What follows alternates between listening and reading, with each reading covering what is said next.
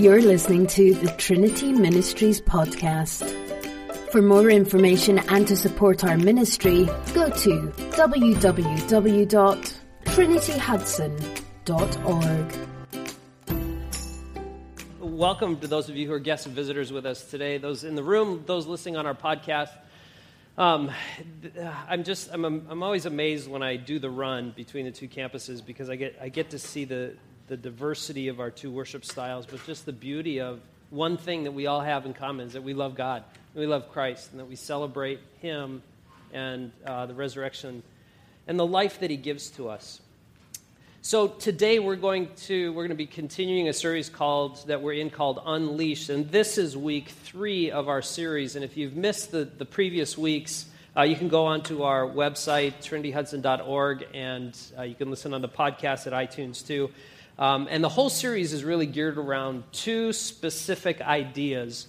The first one, and pretty, and, and actually primary, primary uh, is for us as a church to talk about finishing off or unleashing the debt that we together agreed to take on to further our ministry. If you remember several years ago, we uh, uh, expanded, almost doubled the size of our academy downtown and uh, doubled the size of our youth space. Wonderful spaces, more and more people, more and more students really have grown in their faith because of that move, and many have actually come to faith for the first time because of our wanting to further the ministry. So that's a wonderful thing, primary. However, it has left us with a little piece of debt from that first mortgage and then also a second mortgage that we have on this campus. So um, if you're a guest or visitor, or even for you that are members, it's not, we've said this the last couple weeks, it isn't like we're drowning at all. I mean, we're, we're, because of some hard work by our financial teams, we've just been, we're at a good spot. But this is just purely about good stewardship. You know, it's, I'm a Dave Ramsey financial peace guy, so I'm like anti debt, like the plague kind of thing.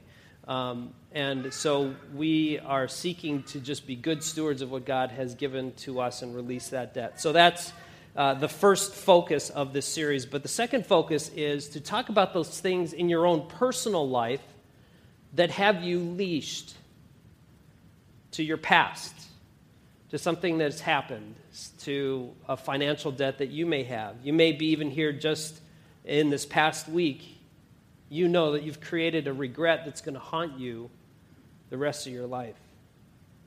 Or there's this relational debt in your family, and you know that you need to address it, or someone at work, or someone at school with whom you used to be really close and now you're enemies, and you just don't really even know why. These are all these things that leash you and keep you from moving forward. You know what that's like. I mean, none of us like to be held back in anything that we want to do or, or, or any idea of moving forward or getting better. So, right now, you may be feeling leashed. And, you know, the reason it's so frustrating feeling that way, especially for Christians, is because if you grew up in the church, you've heard one phrase or one idea that uh, we've taught, that, that you've been studying in the Bible, that's a true idea, and it's this Bible verse right here. With men, this is impossible, but with God, all things are possible. Raise your hand if you've kind of studied that verse and you're like, yes, that's my life verse kind of thing. With God, all things are possible. You have it tattooed somewhere and you have to hide it because you're working now, you know, kind of thing. Um, it's absolutely true. With, with humans, you know, it's, things are relatively impossible, but with God, all things are possible. But the problem that we have with, especially with this verse, it's, it's not the verse itself or not the idea that God could do all things, because we know God can do all things. He can do anything. But the problem with the, that we have with this verse is that we place this human template as an overlay on top of this verse. And the template is this it's that it's not that we don't believe that all things are possible with God, but more so, we don't believe that all things are probable with God. A simpler way to say it is this The problem we Christians have isn't our belief in what God could do, but with what God should do. Because when we think God should behave in a certain way and he doesn't, then we begin to think that he can't. He can't heal you. He can't work out that situation. He can't work through the circumstances for your benefit that you're in right now. And then there's even a worse part. Aren't you glad you came to church today? there's even a worse part. You go to your Bible study, and you're sitting in your Bible study, and they're taking prayer requests and prayer celebrations and um, in your small group, and you hear that, uh, for example, a person's been praying to, to get pregnant, and praise God from last week to this week, they found out they're pregnant. It's a big celebration, you know, or there's this medical situation that your small group has been praying about, and that person, that person was healed, or praying about a job or whatever, and God kind of came through. But for you, your prayers haven't been answered yet. You haven't been promoted. Your son or your daughter who used to come to church has renounced their faith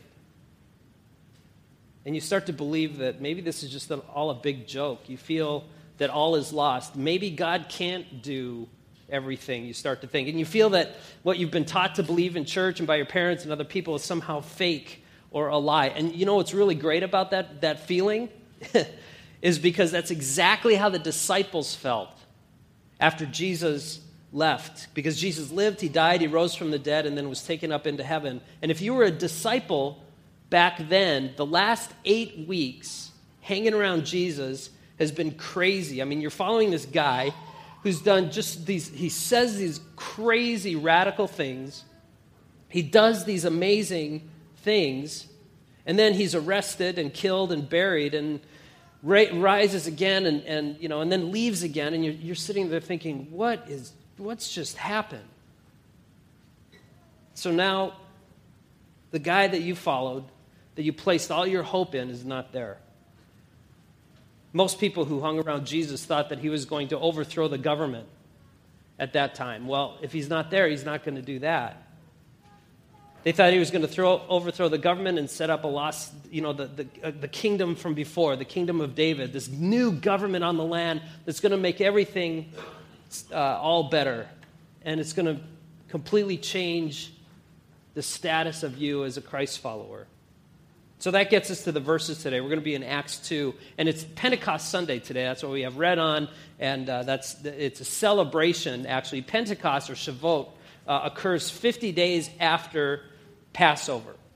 So you remember on Passover, that was when Jesus had his last meal, and then after that he was betrayed, and then you know that was Holy Week uh, in there. So according to Jewish tradition, Pentecost commemorates the giving of the Ten Commandments at Mount Sinai. So 50 days past uh, 50 days after Passover, the Exodus. So, this celebration that we're going to read about in just a second, this celebration was a really, really big deal in the life of the Jews. And like Passover, Jerusalem at this point was just packed out. Tons of people from all over the, the area would come. So that brings us to that day in Acts 2, starting at verse 1, is where we're going to be. It says this On the day of Pentecost, all the believers, all the disciples, were meeting together in one place.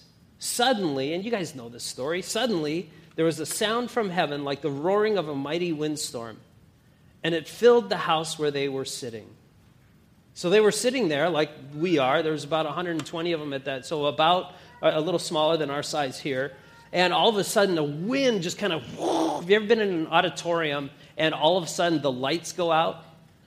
You know, and then there's just that second of, whoa, you know, there's kind of like, like pregnant, pregnant pause. You're like, what just happened? That's kind of the sense. They hear this, this sound, and the emotion uh, of what is going on just kind of filled the room. And then, and this is always the fun part for, for when you're for a kid, remember this when you're reading it. Then what looked like flames or tongues of fire appeared and settled on each of them. And everyone was filled with the Holy Spirit. I, one of the reasons I love Pentecost is because this story reminds me when I was a little kid, I set fire to my, my brother's hair, head. So his head is flaming and he's running around the house, and I'm going, Pentecost, speak in tongues. I remember, that's your pastor. Just welcome. So flames were happening. Everyone present was filled with the Holy Spirit and began speaking in other languages as the Holy Spirit gave them the ability. This isn't the prayer language, speaking in tongues. This is actually languages from all over the country. Now, and, up until this time, Jesus was the only one who did really these massive, amazing things. I mean, occasionally a disciple would be equipped to do, you know, miracles and things. Peter walking on the water. Um, but now, all of a sudden, these tongues of fire came on all of them. And now, not just Jesus was doing amazing things, but all of the disciples were as well because of the power of the Spirit. And in that moment, they knew beyond a shadow of a doubt the one truth that for many of us is a reminder, but for some of us is a new concept, and it's this phrase there's no barring the power of the Holy Spirit. There's no barring the power of the Holy Spirit. And I like this phrase because I like the word barring. Barring is actually a word that, that means there's no exception. So we're going to have a, a church you know, picnic or potluck on June 8th, barring the rain, right? And the beautiful imagery with this phrase and what was happening is that from an outsider's perspective, it's obviously it's obvious that God's own people would experience the Holy Spirit, but they go out and they start speaking in other languages to the people. And that's the point of Pentecost. For those of again, for those of you if you grew up in the church, it's always the flames and the windstorm that we always focus on. In fact, a lot of the paraments at traditional churches and things that we wear have flames all over it, right? But that's not the point of Pentecost. The point of, of this amazing happening that happened was that people, the disciples, were equipped to take this beautiful message to people right outside their doors.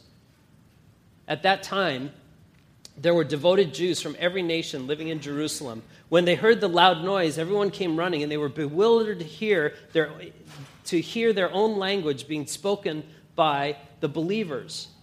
They were completely amazed. How can this be? They exclaimed. These people are from Galilee, and yet we hear them speaking in our own native languages. Galilee was a very not a high end city, not a, a, poor area, but just kind of a middle class area. Not a, a, it wasn't a highly educated area. So people are like, why, how could this be? And the verses go on from there. Here we are from many nations speaking many languages. Now, if you're reading your Bible, there's a whole list of words that I can't say. That's why I put that phrase in there. Um, all, the, all the Persians and Medes, and I didn't want to be embarrassed. So I just have from nations and languages.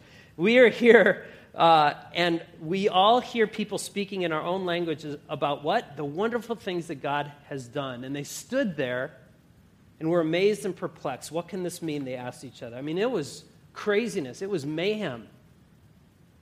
It was, it, was, it was nuts. They'd never heard or seen anything like this before. And if you keep reading the story, Peter then gets up and says, Hold, calm down, everybody. Let me tell you what's happening. And he goes and he rehearses what God has done. He goes way back when the promise of Abraham happened and goes on and on. And, and he gets to this one part of, of his speech that Peter says that many of you know. Peter says this Anyone who calls on the name of Jesus will what? Will be saved. Remember the word barring, you know, exceptions. There's no exceptions to the Holy Spirit. Anyone who calls on the name of Jesus will be saved. And not three people came to faith, not 30, not 300, but how many people came to faith? You remember? 3,000. Now, I wanted to give us a perspective of what 3,000 people looked like. So, that right there is 3,000 people and I'm hesitating to tell you what the convention is. Um, it's a convention of act, action comic national convention. It's just so geeky. But it was the only one I could find that there was actually three people, uh, 3,000 people in the room. So that's 3,000 people came to Christ, confessed, that, said, Oh my goodness, what do we have to do to be saved? Three, and, and accepted Christ. But not only that, they baptized them all. That would be a long worship service. 3,000 people came to Christ and were baptized. The Holy Spirit of God unleashed his power so that, and at least on Pentecost Sunday, 3,000 people came to know Jesus. The phrase, with men this is impossible, but with God all things are possible.